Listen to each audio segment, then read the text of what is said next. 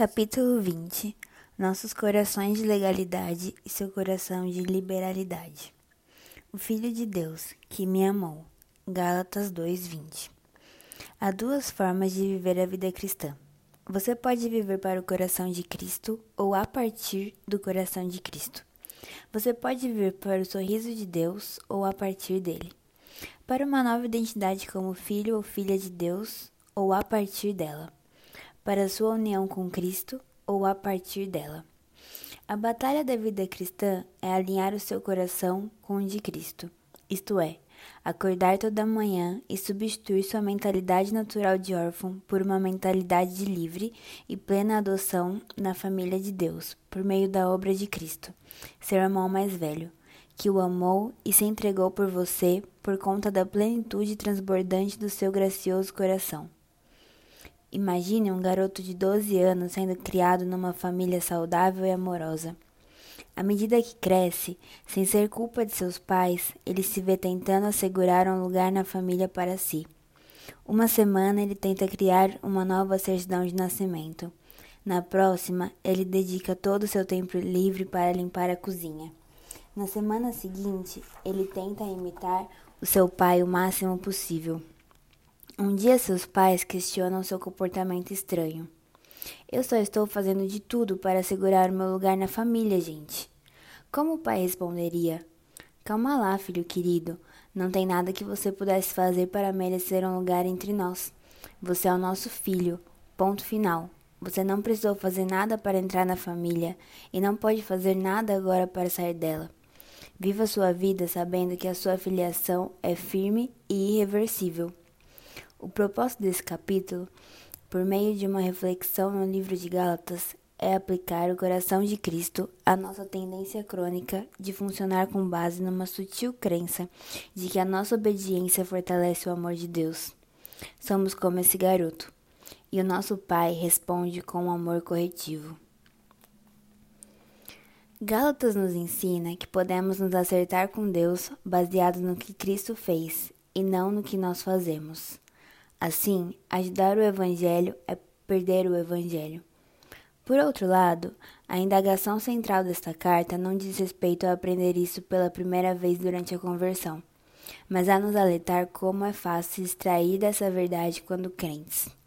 A questão de um Paulo perplexo é: sois tão insensatos assim, a ponto de, tendo começado pelo Espírito, estar agora vos aperfeiçoando pela carne? Gálatas 3:3. A mensagem central de Gálatas é que a liberalidade da graça e do amor de Deus não é apenas a entrada, mas toda a estrada da vida cristã. Ao longo da carta, Paulo explica a doutrina da justificação pela fé, ao fim de auxiliar os Gálatas a viverem vidas cristãs saudáveis. A justificação representa o lado objetivo da nossa salvação mas Paulo também fala do lado subjetivo da salvação, o amor de Cristo, como quando ele fala do Filho de Deus que me amou e se entregou por mim. 2:20. Uma vida cristã saudável se constrói com base tanto nas dimensões objetivas quanto nas subjetivas do Evangelho. A justificação que flui da obra de Cristo e o amor que flui do coração de Cristo. Porém, há uma relação entre os dois.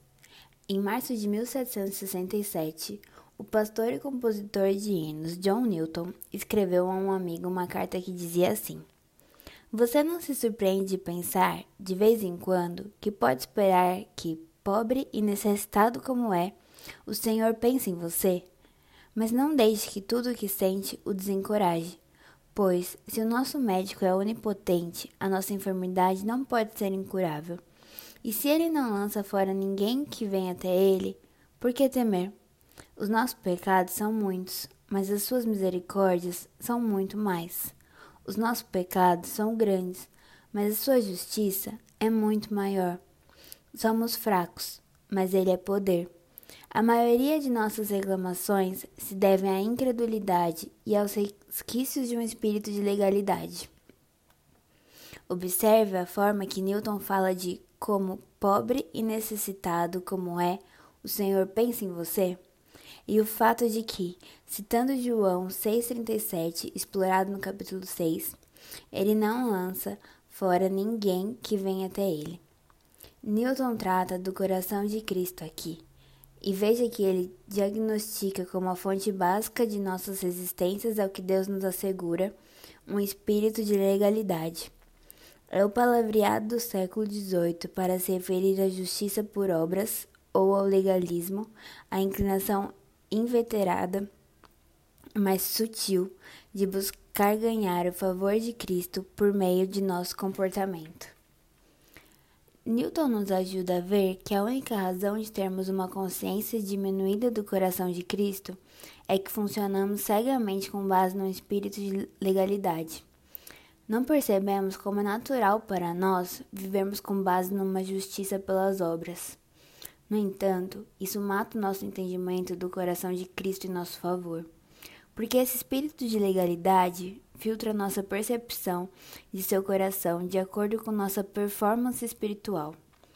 Numa, pense numa ventilação no seu quarto que esteja conectada a um ar-condicionado.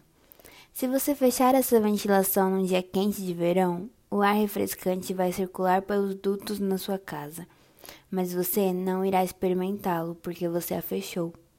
Abrir a ventilação enche o seu quarto de frescor. O ar refrescante já estava lá, esperando ser provado, mas você não se beneficiava dele. Gálatas existe para abrir as ventilações do nosso coração a fim de que, a fim de que experimentemos a graça de Deus. Mas esse amor e graça não são muito básicos. Nós cristãos já não sabemos disso? Sim e não. Em Gálatas 3,10, Paulo fala algo tão impressionante que é fácil perder. O texto em português diz que todos que são das obras da lei estão debaixo de maldição. A passagem continua e explica, por, explica que isso acontece porque, se formos tentar nos justificar por nossa performance, ela precisará ser perfeita. Depois de assinarmos o pacote da lei para a salvação, a menor falha acaba com todo o projeto. Vamos considerar o que Paulo quer dizer quando fala: Todos que são das obras da lei estão debaixo de maldição. O texto literalmente enfatiza o que é ser das obras. Paulo usa a mesma frase em Romanos 9,32, quando trata de Israel perseguir a lei como que das obras. Paulo não diz que aqueles que fazem as obras estão debaixo de maldição. Ele diz que quem é das obras está debaixo de maldição. Sem dúvida, há um ponto em comum aqui, e em certa medida se inclui o fazer mas ele fala de ser das obras. Paulo está expondo quem mais profundamente somos. Não se trata do que você acredita doutrinariamente, mas sim do que você é. Ser das obras não é deixar de fazer, é marchar na direção errada. É um certo espírito, um espírito de legalidade. À medida que o Evangelho se aprofunda em nós no decorrer do tempo e entramos mais fundo no coração de Cristo, uma das primeiras cascas da nossa velha vida que o Evangelho perfura é o fazer de obras para aprovação. Mas há um outro nível mais profundo, um nível de instinto ou de ser daquilo, que precisa ser desconstruído e abandonado também. Podemos passar o dia todo anunciando a futilidade de fazer boas obras para agradar a Deus. Enquanto isso, dizemos a coisa certa a partir de um coração das obras. E o nosso natural, ser das obras, reflete não só uma resistência à doutrina da justificação pela fé, mas também, ainda mais profundamente, uma resistência ao próprio coração de Cristo. Há toda uma infraestrutura psicológica subjacente a isso. Devido à queda, ela manufatura constantemente uma chantagem relacional, um revirar de medo, um nervosismo, um marcar pontos, um controle neurótico, uma bobeira cheia de ansiedade que não são coisas que falamos ou mesmo pensamos, mas sim algo que exalamos. Você pode pressentir isso nas pessoas, embora alguns de nós sejamos habilidosos para escondê-lo. Se você investigar a fonte dessa correria apressada bem a fundo, em todas as suas manifestações, não verá dificuldades de infância ou um teste Meyer-Briggs ou impulsos freudianos. Você verá um déficit do Evangelho, descobrirá uma falta da verdadeira consciência do coração de Cristo. Toda preocupação, disfunção e ressentimento são um fruto natural de viver no universo mental legalista. Perceber o amor de Cristo é o que realmente traz descanso, cura, realização, shalom, aquela calma existencial que, por breves momentos lúcidos de compreensão do verdadeiro Evangelho, faz com que você se acalme e o permite escapar da pressão de ser das obras. Você percebe, por um momento, que em Cristo você realmente é invencível. Cai a ficha do veredito: você é intocável. Agora você é dele e ele nunca irá lançá-lo fora. Viver com base numa resistência subconsciente abastecida pela lei ao coração de Cristo, que todos tendemos a pensar que evitamos bem, esses gálatas bobinhos, é algo profundo, sutil e contagioso. É mais contagioso que os momentos ocasionais de justiça pelas obras deliberada indicariam.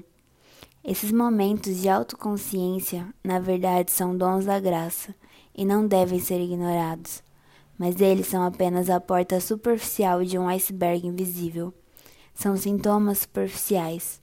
A legalidade, o ser das obras, é por sua própria natureza indetectável, porque é natural e não artificial para nós. Parece normal. Ser das obras, para pessoas caídas, é o que a água é para um peixe. E o que o Evangelho diz? Ele coloca as seguintes palavras na nossa boca: O Filho de Deus me amou e se entregou por mim. O coração dele por mim não conseguiu se reter nos céus. Os nossos pecados obscurecem a nosso sentir de seu gracioso coração, mas o seu coração não pode ser diminuído pelo seu povo devido a seus pecados não menos que a existência do Sol pode ser ameaçada pela passagem de algumas nuvens passageiras, ou mesmo de uma extensa tempestade.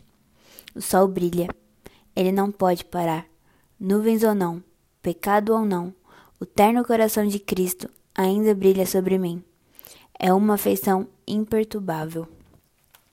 E o grosso do ensino do Novo Testamento é que eu sou definido pelo sol do coração de Cristo e não pelas nuvens dos meus pecados. Quando somos unidos a Cristo, a punição de Cristo na cruz se torna minha punição. Em outras palavras, o juízo final que espera todos os seres humanos já aconteceu para quem está em Cristo.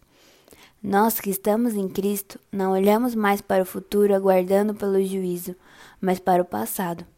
Na cruz, vemos a nossa punição acontecendo, todos os nossos pecados sendo punidos em Jesus.